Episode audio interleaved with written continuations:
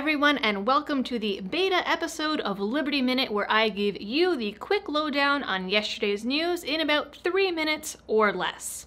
First up, the stay-at-home order in LA County has been extended indefinitely amid reports that hospitals are now in crisis care mode. On Tuesday, the county reported its highest number of hospitalizations in one day at 7,000. The state has told hospitals to ration care based on, quote, the likelihood of surviving in the near term. Also yesterday, Mitch McConnell agreed to Trump's stimulus and 230 demands by introducing a bill that would offer $2,000 in direct payments to Americans, would repeal Section 230, and would commission a study into election fraud.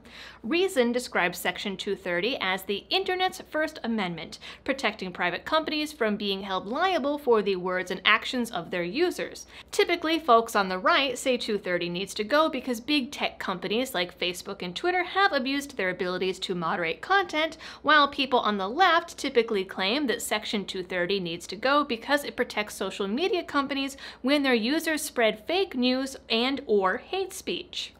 Alaska Airlines has announced that beginning January 11th, they will no longer allow emotional support animals on flights, following changes in the Department of Transportation's regulations around service animals. They will be the first major U.S. airline with this policy. The city of San Francisco has announced they will be giving $5,000 grants to small businesses that have had to remain closed following California's lockdowns.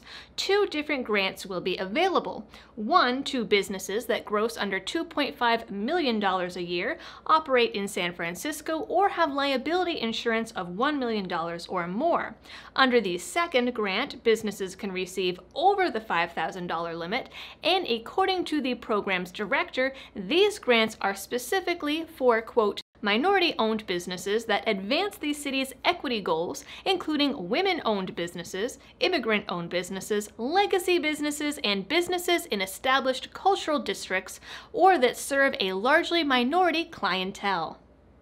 A new poll from Gallup officially named Trump the most admired man in 2020, ending Obama's 12-year run and pushing the former president to the #2 slot.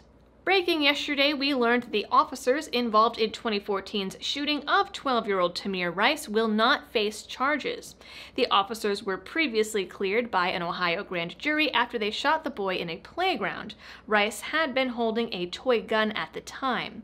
The incident was being investigated by the Justice Department, who cited insufficient evidence in proving that the officers had broken the law. Kamala Harris received a COVID vaccine on live television on Tuesday, after which Biden referred to her as President-elect Harris.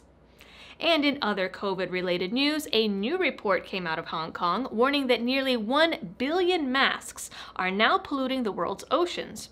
They estimate that the masks will pollute the oceans with approximately 7,000 tons of plastic that could take up to 450 years to break down.